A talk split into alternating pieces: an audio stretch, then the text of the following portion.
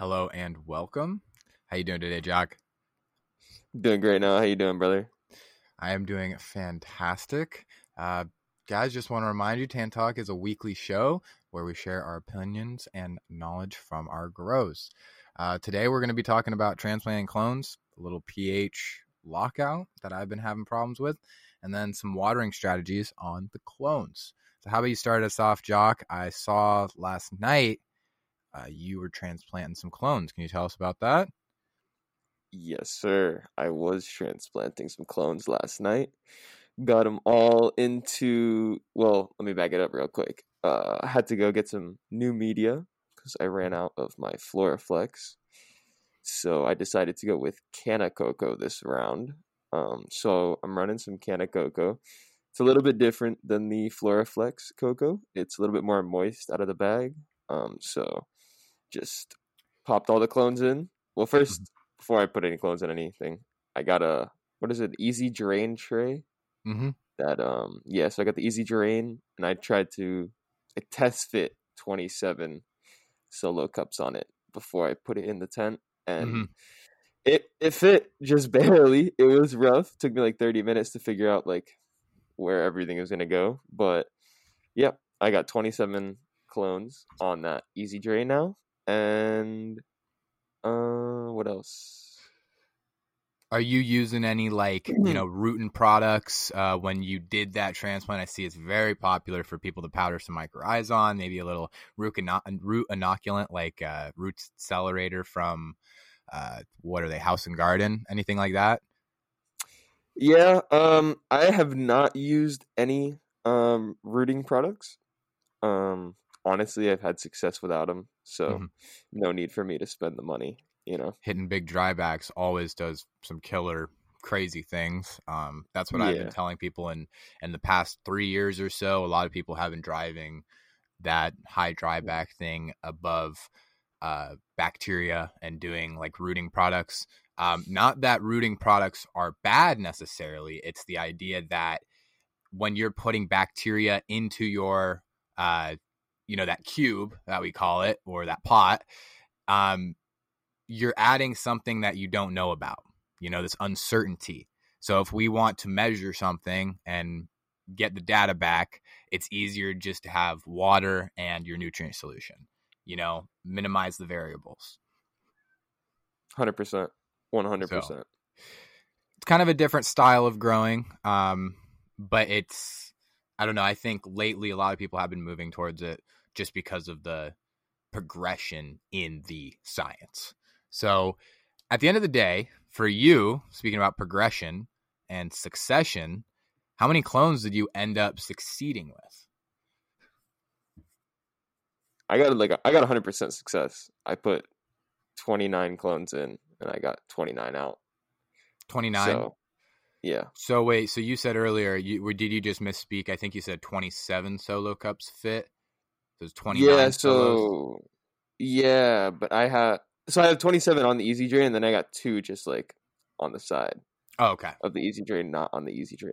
Because Okay. those I had already transplanted into solo cups like two, three weeks ago because I was giving them to my boy. So I kind of just took those out of the clones early because those were the ones that I didn't think were gonna make it, but they made Yeah. it. So Yeah, so um, that answers yeah. the next question is uh, you know, are there ones that look healthier than the other ones and clearly ones that are going to take off a lot faster and you're going to have to worry about topping and different type of training if you want to keep them equal? yeah, hundred percent. And also like some of my clones are like different sizes, so I have some that are a lot longer than others. Mm-hmm. So yeah, that is something that I'm keeping in mind. But right now, with the easy drain setup, it's like some cups are like higher than others because you know you have an easy drain. You know how there's like it's weird. It's Yeah. It's got Yeah. like weird like up things so that the water can drain down. and it's So- yeah it, and it changed they actually changed their like design of it um when Okay. i got mine a few years ago i think two years ago now they have these like little slits on the inside um, not good for pots because you'll put a pot on top of it and pot will tip over um, and now they have like a flat design but i've heard with the flat design that if you're running solos you can have problems like you said with it like filling up because of that weird design thing. Mhm. Um, but if you use it correctly and you find that kind of balance, then I think everything's fine. Like it, yeah, it's not like you're going to be sitting in nutrient solution like a drain tray. It's still draining the water out of the tray. yeah, hundred percent, one hundred percent. So, yeah. So get into a little bit. Uh, since you just are now transplanting the clones, um, I see how much success you're having with the bulking phase, uh, with your Mhm. flowers. Just kind of switch Yeah. up the tents, right?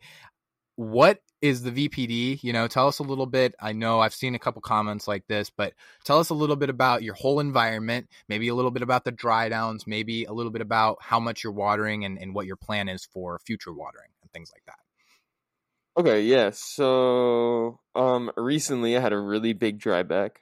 wasn't really planned. Um, I thought my res could go another day, and it could not. So they only got watered like halfway one night, and then they went an entire day no water. Dried back to about like twenty five percent. Um, relative. Uh, what is it? To it's Relative- 60, right? Yeah, relative to sixty. So That's right. That's what I thought. From I've I've seen some screenshots of the graph for people that don't know. Um, there are some. He's posted some on the story on Instagram, but yeah, I think your highest is like sixty, and you've been like you've been normally going to like forty five or fifty, something like that. yeah, it usually hits like. It usually maxes at like 60 and dries back to like 40, 45. Then Okay. it'll go back up to 60. and that's um, a but this one perfect dry back. Yeah, yeah. Mhm. And um, they've been stacking, and this one went down to like 25. So last night, um, to try to balance back the, you know, the percentage of how much water's in the soil, um, Mhm. the media, I tried to, I turned off half of the watering last night. So I started So my it watering didn't water instead much. of yeah, instead of watering it from, I turned it off from midnight to like 2 a.m. So it only got watered from 2 to 4. Okay, so you went more for the backside. yeah.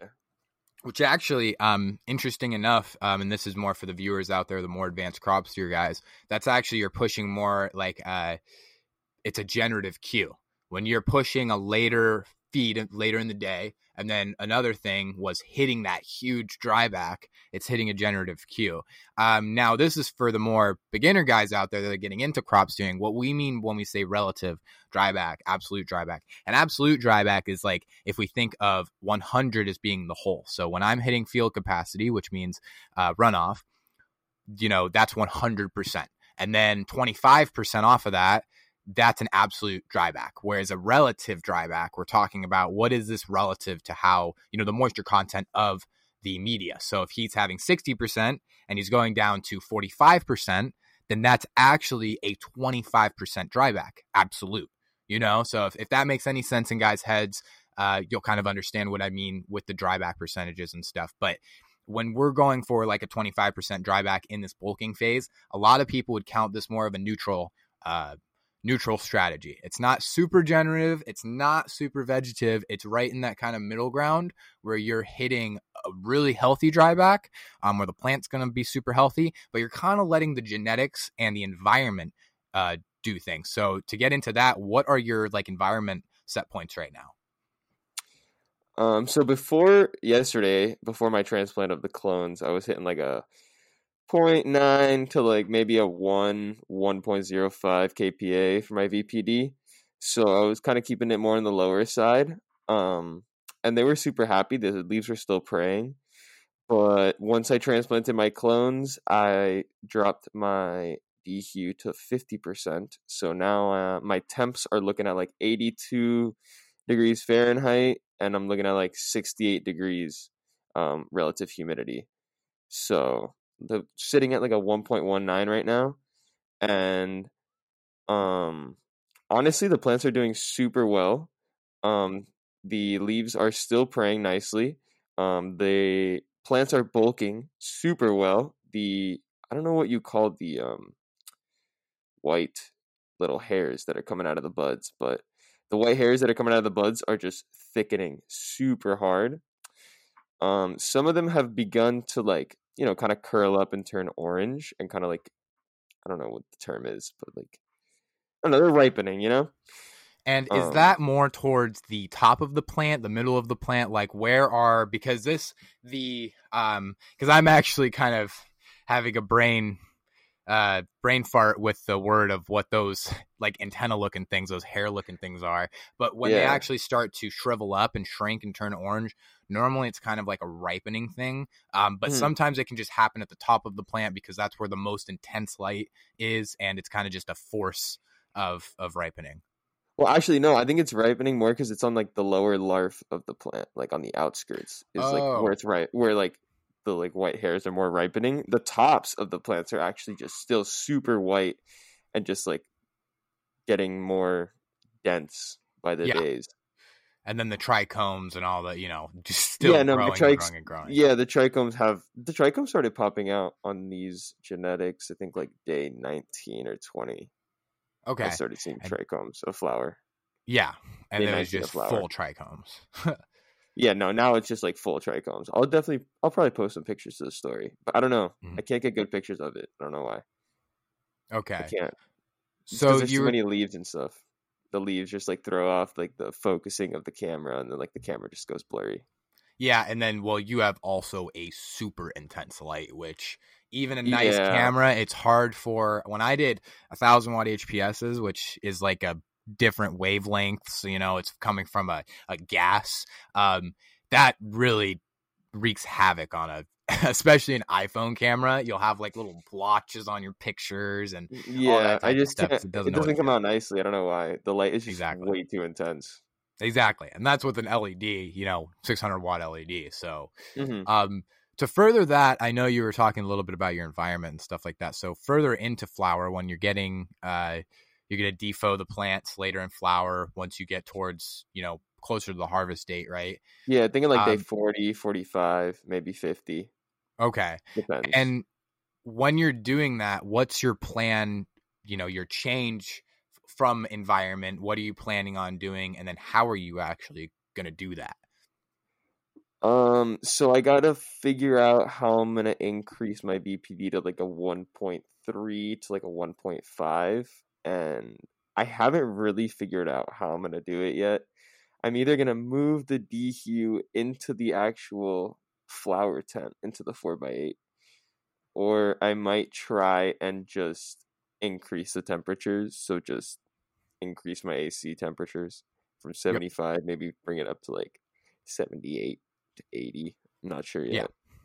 But see what that does to the humidity and then make your choice Yeah. after that. That's what I would do because especially when I back then when I would have grows where I only have one way I can go. I don't have a heater and an AC. I just have AC and I just have a DHU or just AC and just a humidifier. You can only go one way, right? So Mhm. you have to kind of make that selection and maybe take a day or two of, you know, fucking with the environment to actually find what's going to work for that higher VPD. Cause you can, I mean, you can run it out perfectly with like a 1.2, 1.3. Uh, but if you really want that heavy senescence, heavy ripen, especially when you're going to do a huge defoliation, you're going to want to hit that like 1.5 VPD.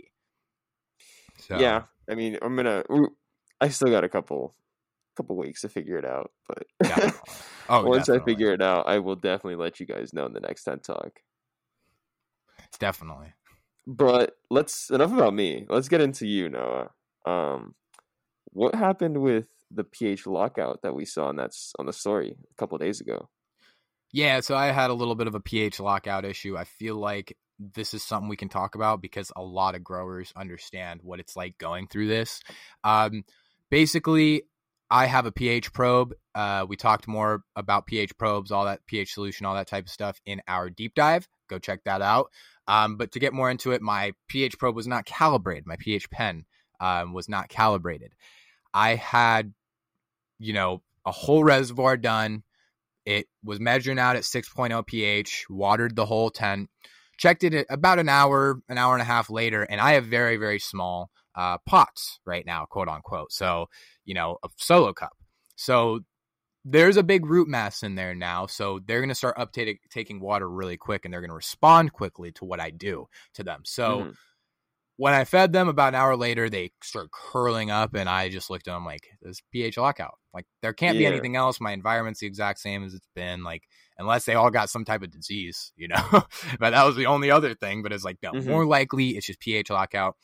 So I checked. I went and I put my uh, pH pen into different calibration solution because I don't have my calibration button doesn't work on my pen.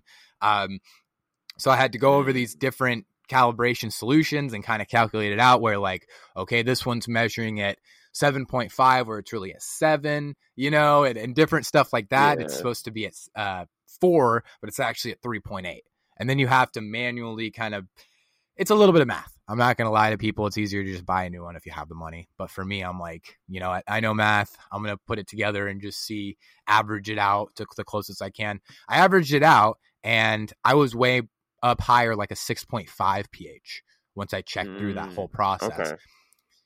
That's why they were bad because I was a little bit under, maybe more like a 5.5, um, pH before that. And going through the root zone, it would go up to about a 5.8. That's more advanced topic here, but that's about nitrogen and how efficient nitrogen is getting taken up in the root zone. But then it switches up to a 6.5. Okay, of course that's going to lock it up, right? Yeah. Um, now, how did I get out of that?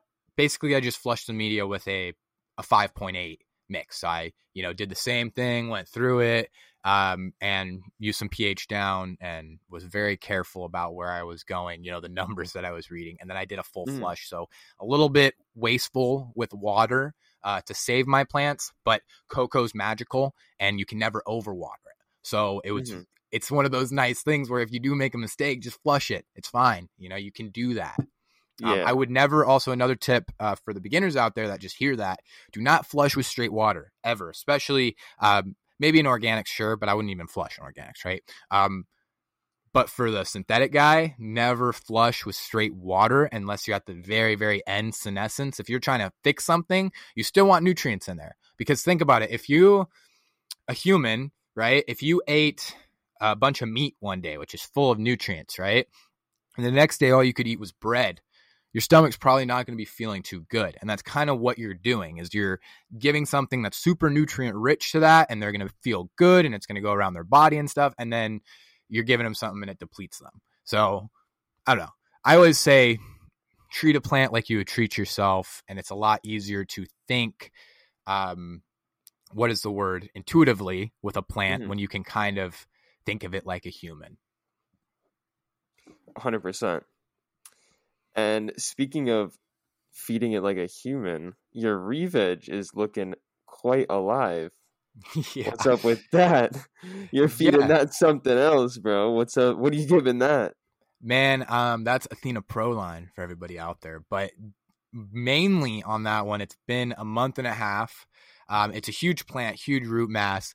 Um, I was really nervous when I got into the Reveg thing because I've said it before on the podcast. I was nervous it was going to take a really long time. Um, mm-hmm. A month and a half later, I can tell people it doesn't take that long to get a Reveg. I can take mm-hmm. probably 20 to 30 clones off of that plant right now, um, realistically. Um, and the plant wouldn't die. I could literally use that Reveg as my mom for right now, but I don't want to. Maybe I do. Maybe I don't. I don't know. I'm still thinking about it because it's you still alive, should. and that's kind of the should. thing is that it's alive.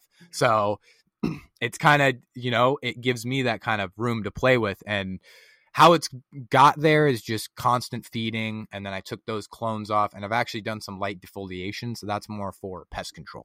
So okay. for the people out there in tents, especially confined tents, two by twos, two by fours. If you don't do defoliations, especially on the inside of your plant, you could have like a little stink bug or some flies or some some really gross, you know, I don't even know, mosquitoes going in the inside of your canopy because it's so wet in there. It's just a perfect environment for them to mate, have a good time, and then chomp on your plants, which is the mm-hmm. worst part. So Yeah. One hundred percent. And how did you take those clones off of your um mom, your Reveg. Yeah, I uh they're really one so I wanted to go over this real quick with people is that I did a little bit of a test this time where I didn't take the same size clone. Each clone is actually a different like thickness. And what's weird about me is that the normally they say the thickest stems will root the fastest because thicker stems are healthier and and blah blah blah, right?